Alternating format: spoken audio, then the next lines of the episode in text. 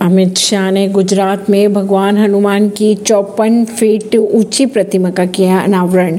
केंद्रीय गृह मंत्री अमित शाह ने गुरुवार को हनुमान जयंती के मौके पर बोटाद, गुजरात के सांगरपुर मंदिर में भगवान हनुमान की चौवन फीट ऊँची प्रतिमा का अनावरण किया। इस कार्यक्रम का वीडियो व तस्वीरें भी आई सामने, जिसमें गृह मंत्री भगवान हनुमान की पूजा करते दिखाई दे रहे हैं। अगर इस मूर्ति के वज़न की बात की जाए तो तीस हज़ार किलो की बताई जा रही है ये मूर्ति।